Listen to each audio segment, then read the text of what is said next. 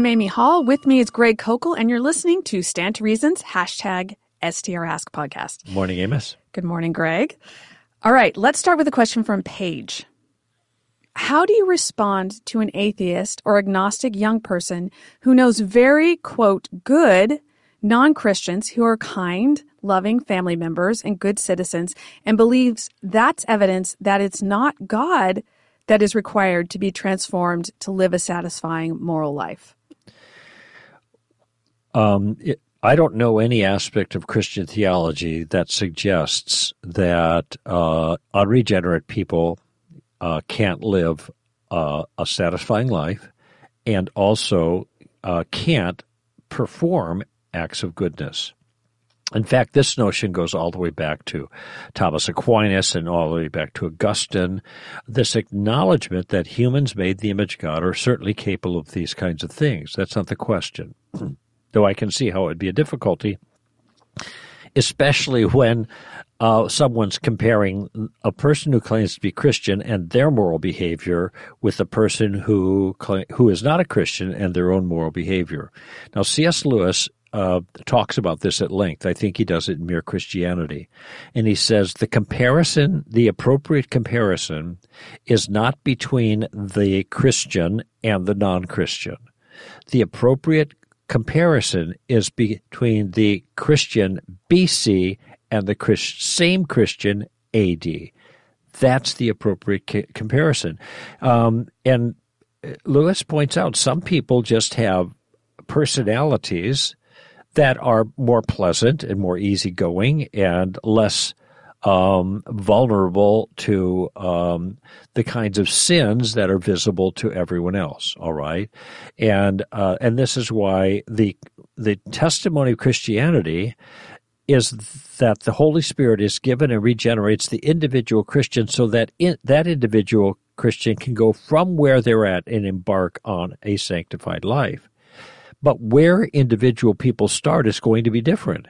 And so one individual Christian could be starting at a much nastier place than one individual non Christian. And so the Christian who then becomes regenerate may have a long way to go to pass up, in a sense, the visible um, virtue of the non Christian person. Okay, that's the key comparison. Um, that's uh, all those points were, or all of those comments were made regarding one side of this equation, and the one side of the equation is what we see. Okay. Now you've got another side of an equation, and and that has to that is actually the most important one. If a person is advancing the gospel so that here is what Jesus will do for you, he'll make you nicer Okay. Well, that isn't an element in a single preachment in the book of Acts. And this is, these are the people who Jesus personally trained to take the gospel after them. They were not focusing on what we get on our side, like be nicer people. They were focusing in on the the liability that we have as sinners before God. And even the nicest person by our standards is, is still deeply and profoundly guilty by God's standards. Okay? Now think of the two great commandments. And Jesus gave these two great commandments on purpose, not just to inform a way of summing up the whole law, but also to demonstrate the inca- incapability of anyone, even the nicest person, keeping it. Love the Lord your God with your whole heart, mind, soul, and strength, which 49 years and three weeks as a Christian I have never done for a split second in my Christian life. And love your neighbor as yourself, and then he clarifies your neighbor is your biggest enemy. Samaritan example, and and uh, and so um, I think sometimes I've done that, but not very often. In other words, my life is consistently a life of sin, even as nice as some people think that I've become after 49 years of God working on me. Uh, they don't know about my interior life. They don't know about my thoughts. They don't know what, about that kind of stuff. I'm aware how every single day how much I need the Jesus Christ who constantly intercedes for me. Thankfully, as my high priest. So this is the other side that people don't see, and that is the they think. Well, let me back up and put it this way: if you say, uh, you know, if you make this point to people who are really great, nice, well, I'm no Hitler. Well, you're right. That's good. That we one was enough, but you're no Jesus either. And Jesus is the standard, not Hitler or any of your friends. The standard is Jesus. You are to be perfect as your heavenly Father is perfect. By the way, that's just before Jesus said, I mean, just after Jesus said in Matthew 5, um, do not commit murder. Oh, didn't do that. Did you ever call your brother a fool? Of course, you're going to hell. Don't commit adultery. But didn't do that. Did you ever think about it? You're going to hell. That's Jesus. That's the standards of the law. So there is not a civ- single living person, no matter how, uh, a single person, no matter how righteous they may seem, compared to some regenerate Christian, they are still completely lost in their sins. And the simplest way to see this is just start running down the Ten Commandments. Oh, these are really nice people. Did they ever put something before God in their life? Of course, they don't even believe in God. Oh, they they violated the first commandment. Okay, um, I mean, just and then honoring the father and mother, lying, stealing, adultery, and as Jesus pointed out, murder. A lot of these things entail the attitude of the heart. No, our hearts are deceitfully wicked, and uh, as Jeremiah says, our iniquities, like the wind, carry us away. That's true of the nicest person we know. Greg, what you have stated in, in various ways here is that this atheist or agnostic young person has completely missed the point of Christianity. They've bought into the idea of, you know, the moralistic therapeutic deism Right, idea right. that Christianity Without the deism. without the deism, the idea that the whole point of Christianity is for us to be transformed to live a satisfying mm-hmm. moral life. That's their understanding. Now, shame on the church for propagating this idea. And I, I think there are, unfortunately, a lot of Christians who think this is the point of mm-hmm. Christianity. So if someone said this to me, I would, I think I would say, I'm not surely, I'm not sure I understand your point. What is your understanding of what Christianity is for? And have them explicitly explain what they're saying here implicitly, and that is to make us a good person. By But- the way, doesn't Lewis have a chapter in Mere Christianity called "Nice People" or "New Creatures?" Question mark. Something to that effect. I can't remember, but I, you're I probably think it right. is nice people or new creatures. You know, and he talks about the good infection and how something is meant to transform us, and then he makes the point about comparing the Christian to the way Christian that Christian was before he became regenerate, not comparing it to some other person who maybe was born nice.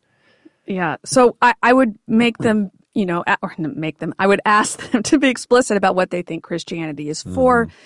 And eh, here, obviously, we are being transformed so that we will bear fruit for God. That's, that is one of the, the things that, you know, happens in the new birth. However, the point of Christianity is to reconcile us to God. And that involves forgiveness of our sins, removal of our guilt, and enjoying the company of God, being with God. And they've completely left God out of this, mm-hmm. as if God were a tool to bring about Make us nicer. to make us nicer. Mm-hmm. So they they've inverted here the point. They've said, I don't need God as a tool to make me nice. When the point of Christianity is not that God is a tool for some other purpose. Mm-hmm. The point of Christianity is God. We want to be reconciled to Him. We want to return to Him. We want to have our guilt removed. We want to have everything forgiven. So, for the purpose of being with God. And they've missed that entire point. So, I think if someone came to me with this, I would try and help them understand that the point of Christianity ultimately is to enjoy God forever. Incidentally, um, I saw a statistic sometime, which is really, I mean, I didn't follow it through, but it, it strikes me as entirely believable. Something like 70% of the people in, in America believe in hell, and almost none of them think they're going there. That's it. Well, and this goes back to the idea that we are just comparing ourselves to other people. That's right. And I know I've mentioned I'm this. a good person. I know I've mentioned this on the show before, but two things I think about all the time. One of them is a study that was done among prisoners Oh yeah. to find out if they were good at evaluating their goodness. Mm-hmm. Turns out they're not. they all thought they were good people. And that's what we're doing. We're not comparing ourselves to Criminals, you mean? criminals yes we're they were comparing themselves to each other. We're comparing ourselves to ourselves. And incidentally this is why the pharisees wanted to kill jesus because in comparison they realized they were not holy compared to jesus. And whenever they were around someone who was truly good they had to get rid of him because then that was revealing their their own sin. Um, and the other thing I think about is when Adolf Eichmann, who was the architect of the final solution for Hitler, One of them, yeah. he he was put on trial and he said he didn't feel guilty. Right, right. Now, if he if it's possible for him not to feel guilty about that, just imagine what we don't feel guilty right, for that we ought to feel guilty Yeah. for. He was the uh, second lieutenant to Reinhard Heydrich, who was really the top of the notch, but he, he got assassinated, uh, fortunately, by partisans. And uh, anyway, that's another issue. So, there are a lot of nasties right up there at the top. You're right, and, and feel guilty, right? Um, it's it's interesting. I just read this. I, I sent the email. Have it in front of me just to the guys yesterday because over the weekend when we had reality in Seattle,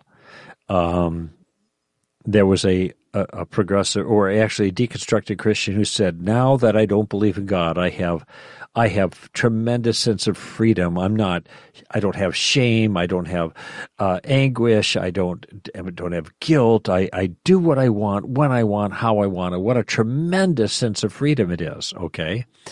and uh, that was kind of a paraphrase, but that was certainly the spirit of it. I don't know if you saw that that uh, slide or not. Okay, and then I turned to something in Richard Wurmbrand's book, uh, "Torture for Christ," the um, the Romanian pastor who was brutally brutally um, tortured, and one of the guards said, "I thank the God I do not believe in." that now I have the freedom to live out all of the hatred in my heart.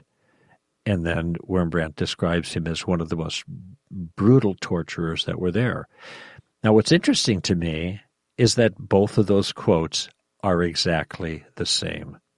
That is, both are saying, I am free from any external restraint. I get to do what I want.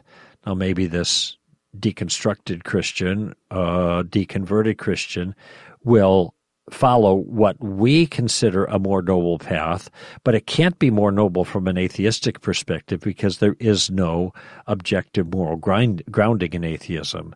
Um, and it turned out that the uh, the Romanian uh, persecutor, torturer, had the same sense of liberty and freedom without God. He just used it to follow some other aspect of his own nature.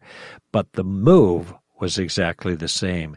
And no atheist has any grounds to object to what that Romanian torturer did and the path that he chose in light of his atheism. And I, I can't remember how we even got on this uh, topic, but except that it, it relates to the idea that we are not able to tell how good we are and we're we're not able to save ourselves. So okay, um, Greg, here's kind of a related question from Casey Larson. Can God save someone convicted of treason by the government? Can they be forgiven and go to heaven? Well, it's, uh, my Amy can see my I have a furrowed brow here. Like I, I don't understand this question. Um, the crimes against the government and the crimes against God uh, are they are two different categories. Okay, and some things that are in a sense universal crimes against God may not be universal crimes. May not. Um, let me back up. Crimes against the government may not reflect a universal um, mor- moral requirement from God, other than that we are supposed to provisionally obey the governmental authorities above us. That's not an absolute, it's provisional.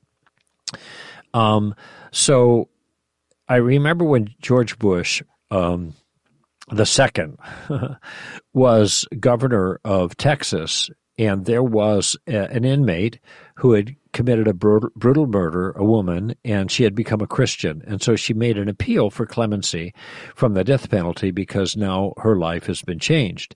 And what George Bush said was, I think, sound and wise. He said, God has his court and I have mine.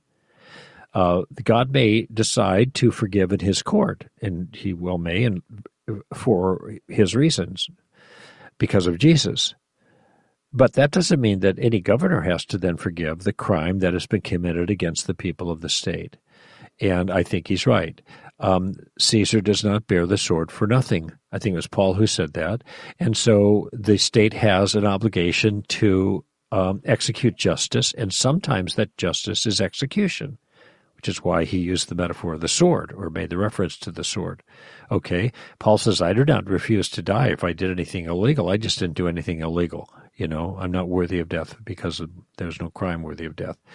So that God forgives in his court um, is one issue. Whether or not the state forgives in their court is another. Now, the state has no obligation to forgive any crime against them. They can exact the punishment that's appropriate for the crime. God, on the other hand, is willing to forgive any crime given the turning to Him and request of mercy. So, in God's court, uh, a repentant person, that is, a person who return, turns in sorrow for a sin to God, receives the forgiveness that God offers, regardless of the crime. It could be murder. Paul was guilty of murder. He oversaw the murder of Christians. He calls himself the greatest of sinners as a result. And uh, murder, self murder, which is suicide, abortion, which is another form of murder, all of these things are forgivable in God's court. If Jesus came to cancel out sin, how can any sin cancel out Jesus? So, um, this is what I want people to realize. This isn't licensed to sin, of course, but it is it is a a proper understanding of the nature of forgiveness that God offers. The state, you might be a you know a traitor in your state and suffer the death penalty. that hasn't happened for a long time with bona fide traitors of the U.S. of A. Uh, who become you know social figures of great note as a result. But um, if the state decides to execute the traitor, that traitor can still be forgiven in God's court. I was just looking up the passage uh, where Paul talks about being the greatest sinner, and it's 1 Timothy 1.16. Yeah. And he says the reason why God saved him was so that he would be an example, so that people would know that they could be saved. If Paul can be saved, anyone can be saved. The greatest of sinners, yeah. Right. By the way, um, Dietrich Bonhoeffer was also hung for treason. Okay, so mm-hmm. he had violated, but what he did wasn't wrong in God's court, not in my view. Uh, trying to uh, trying to depose Hitler.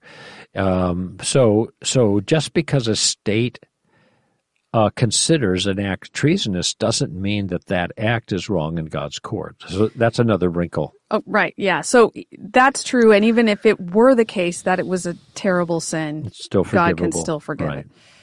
I, I think this is really important to understand. And uh, so, Casey, I don't know if you were asking this for someone else or for yourself, but um, any sin can be forgiven by Jesus. And Paul talks about how where sin abounded, grace abounded all the more. Mm-hmm. Not that we're supposed to sin, as you said, but but it, it is greater than any sin that we could commit. Mm-hmm.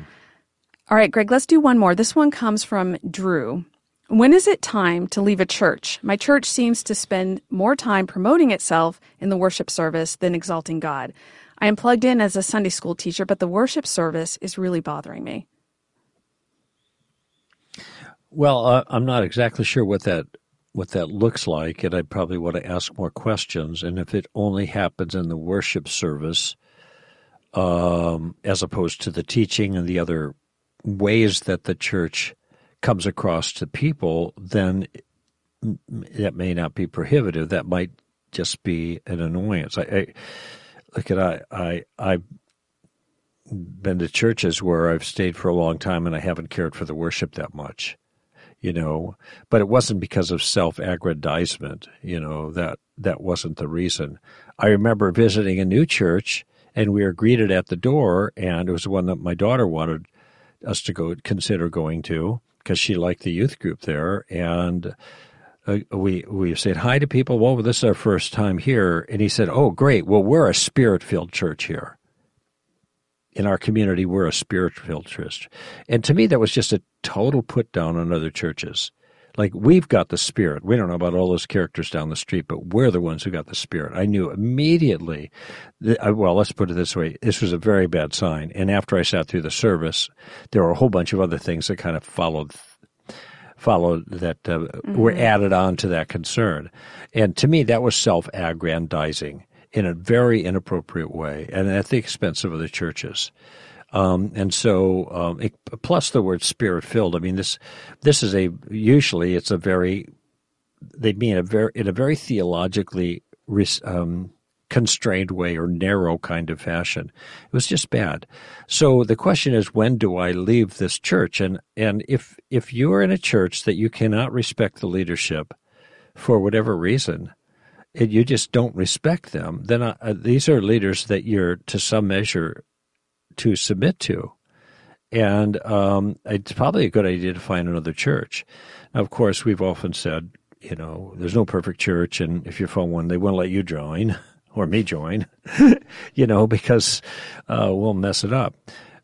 But the but every church has its flaws, no question. But when you have, if if you if you can when you go to church, you're consistently critical of some significant aspect of the church. It's probably a good idea to change, even if you're teaching in Sunday school. You know. And I think, um, Drew, the first thing I would do before you leave is go talk to them because maybe whatever it is that's bothering you, and again, it, you're right, Greg, it's not entirely clear what is meant by promoting itself.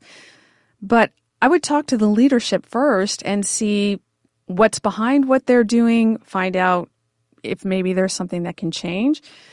Now, what what you described, Greg, I think is a really bad sign, and that can show up in different ways. So, for example, I've been in churches before where they've constantly said things like, "Now our church is safe, and everything in our bookstore is safe, but we can't, you know, other churches they're not safe." And there was this kind of turning inward where it became almost cultish, and then mm-hmm. everybody it was became a cult of personality. Um, and you know this this happened to a church I visited a few times, and I realized there's something really weird going on here. Um, so if that's what you're talking about, that's a bad sign for a whole bunch of things in leadership. But if it's something that maybe they're just talking about their programs or trying to get people, you know, giving all these announcements and spending time on that. That that's something that could be changed if you talk to the pastors there. Uh, and it could also that what you just described just could be a kind of a um, unavoidable annoyance. I mean, this is part of what churches do try to let people know what they're doing. And here is our body life. Here are the particulars. And if that's all that is, um, that's just a way of informing people. Mm-hmm. But I, I will say, if they're not exalting God, if you're leaving there and all people are thinking about is how great the church is and people aren't thinking about God, that, that is a big problem. And that will wear you out because you are there to worship God and to see God and to know God. If that's not happening, then that's then you might have to leave. But right. again, it's it's hard to evaluate. Hopefully, mm-hmm. those will mm-hmm. give you some things to look for and then you can make a decision based on that. I mean, the fact that he's making a contribution that Sunday school is valuable, and that needs to be factored in. Um, but uh, these all kind of have different weights for different people, and a lot depends on how bad it actually is, which we mm-hmm. don't know. There is something to be said for staying at the same church for a long period of time and building up roots and having community. So don't throw that away unless you really have to. But if there's something as serious going on that can't be fixed, then it, you might have to consider it. But it should not be our first We should. I don't think we should leave as easily as some people do leave. Yeah, I was 25 years in my first church. Oh wow. Yeah. They changed pastors more than before they changed me. You know, in other words, my pastors rotated out before I rotated out. You know, so. Well, thanks for sending in your questions. If you go to Twitter, you can send your question in with the hashtag STRask, or you can go through our website. Just go to our podcast page, find hashtag STRask, and you'll see a link there that you can use to ask us a question. We look forward to hearing from you. This is Amy Hall and Greg Koukl for Stand to Reason.